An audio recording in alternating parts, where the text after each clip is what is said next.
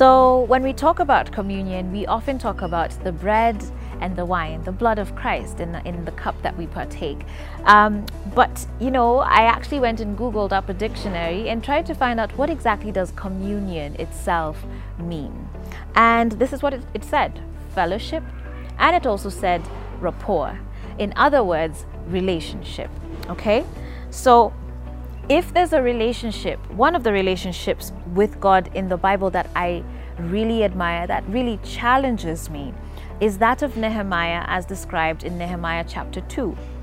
His relationship with God was so real, so fresh, so alive, and so present.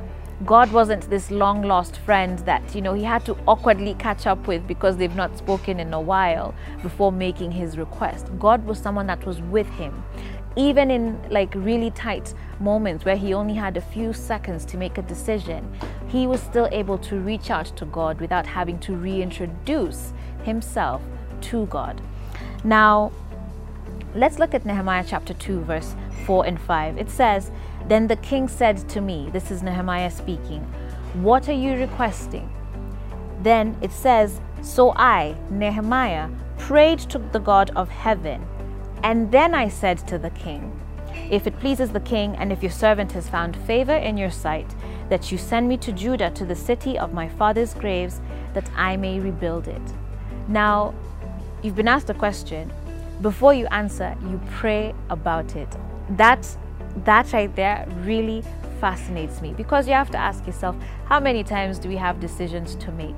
And do I actually pause in the midst of that moment before blurting out an answer to pray to the God of heaven? This type of prayer requires or demands a few things. One, it means that it is not dependent on place, okay? It is just founded on that full conviction that God is everywhere. He's omnipresent and he's with you right there. This prayer is not dependent on the time of day, whether it was midnight or 3 a.m. or noon or evening. He knew that he had a direct line of communication with God. This prayer was not dependent on a particular occasion. You know, kuna wale, let's just confess, we only pray at certain occasions, Sundays, before food, maybe when a bad thing has happened. But this really was inviting God to be the center of his life, literally at the center of his decisions. And ultimately, this prayer shows us that Nehemiah had a habitual sense of talking to God. It was a dependence on him that he had calculated over a long period of time. And so as we think about this, you know, you have to think about yourself and how do we put ourselves in this situation. Nehemiah had resolved to set apart a time of prayer just before this. For 4 months, he was actually, there was nothing else in his mind. He was praying about this particular meeting and this particular decision. And so when the king asked him a question, you would think that in that moment you finally have a chance to go before the king. Just tell him that very thing you've been praying about. I mean, you've spent 4 months on it anyways. But still, in that moment, he decided to pray.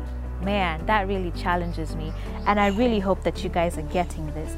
And you know, to us, that doesn't look like a lot of time to say a prayer, but it was just enough time for God to even notice his prayer. And that should just remind us of how big and how omnipresent he is, and how much of a relationship he desires with you and with me.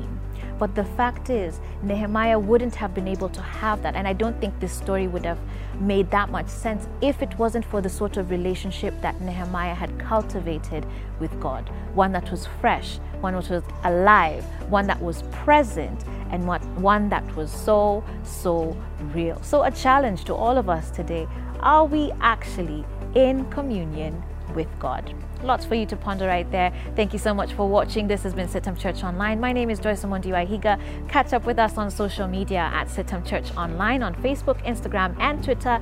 Watch these episodes online. Be a part of the family by subscribing to our YouTube channel, and also you can take or listen to the episodes on our podcast. That's Anchor / Sittam Church Online. With that said, asanteni sana. Until next time, God bless you. Bye.